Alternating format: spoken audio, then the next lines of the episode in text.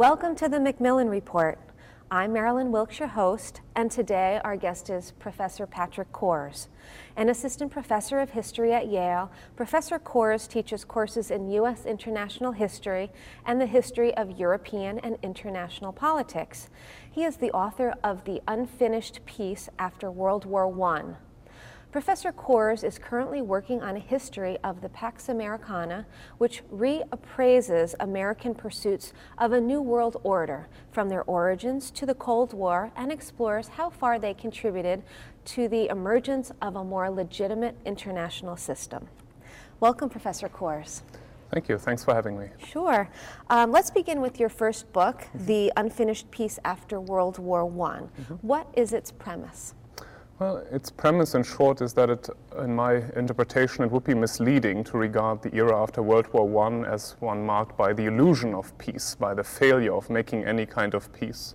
What I'm looking at is rather the construction of something that emerged in the 1920s as a transatlantic peace system. But I also argue, and that is somewhat different from previous interpretations, that um, one shouldn't focus too much on the peace negotiations at Versailles in 1919 uh, in looking for the origins of this peace, but rather look at efforts that were made in the 1920s to reform uh, what was originally um, a not so stable uh, international order at Versailles. And uh, that is what I'm looking at. And uh, I'm particularly interested in reappraising the role that the United States and Britain played in this uh, process. Okay. And what drew you to this topic? Um, in a way, I've uh, always been generally interested in origins of wars and what made for workable, lasting peace systems, uh, especially in the 20th century. And, uh, uh and this uh, book offers, in some ways, an explanation of why it uh, came to a Second World War. And that's, of course, a big question, and that has sort of had my in, caught my interest for, for a long time. And one particular, um, I think, point here is that. Um, I've long been interested in transatlantic relations um, and in the role that the United States played in the emergence of a really global international order from the uh, 19th century onwards to the era of the Cold War. And so, in all of this, um, I, I, thought the era after World War I was an interesting one to focus on all these interests that I had. Okay. I imagine that um, there is quite a bit of um, archival material out there. Uh, tell us a little bit about the research you needed to do for the book. Yes, um, it's at once, I guess, quite challenging, but also a lot of fun in a way, because I, I think that um, to be really valuable nowadays, um, history should be written in this kind of area as, as genuinely international history, which means that one has to go to a lot of archives in different countries. In my uh, projects. Uh, this mainly um, involves archival research in the United States, but also in, in Europe in particular, mm-hmm. in Britain, in France, uh, and in, in Germany. Um, it requires me to go to uh, Paris on a regular basis, so there are many sacrifices involved. Mm, yes, tough, I'm sure. um, in writing the book, um, did it?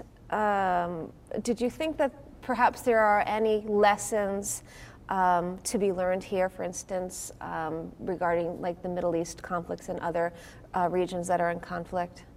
Um, I would say so, yes. I mean, it is always difficult to draw lessons from historical mm-hmm. periods and to find uh, very exact analogies, but I think uh, one of the things I'm trying to analyze in this book is what I, re- I regard as the emergence of a Franco German peace process with two very uh, distinct uh, states and sets of interests in, German, in Weimar Germany of the time and France, um, um, having a lot of conflicts over salient issues. And so I'm not least looking um, at the question what an outside broker, a 3rd mm-hmm. force, a kind of arbiter can do. Um, and in this particular case, what Britain and the United States could do to, uh, in a way, enable such a peace process to have any kind of success.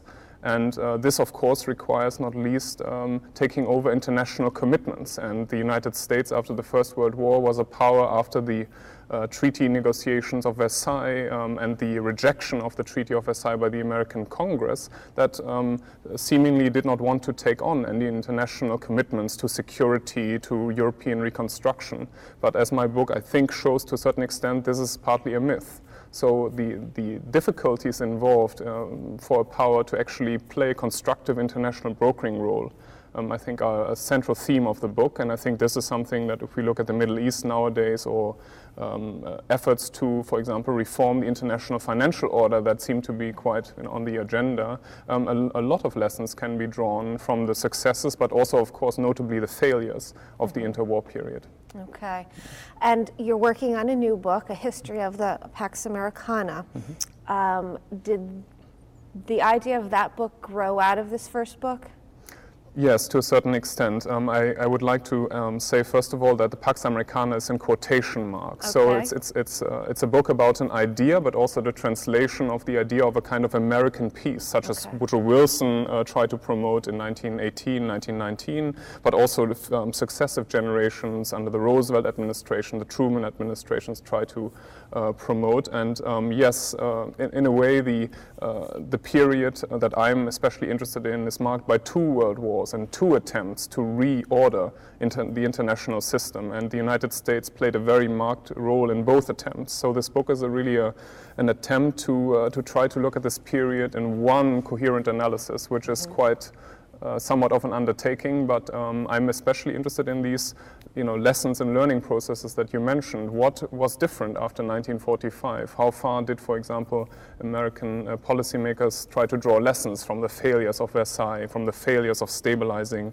for example, a democratic Germany in, in the 1920s? And what did they try to do differently under the conditions of the emerging Cold War?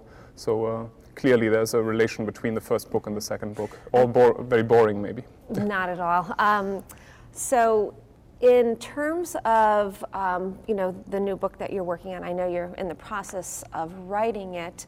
Um, can you share any any any of your findings at this point? Any highlights? That we can look forward to reading about?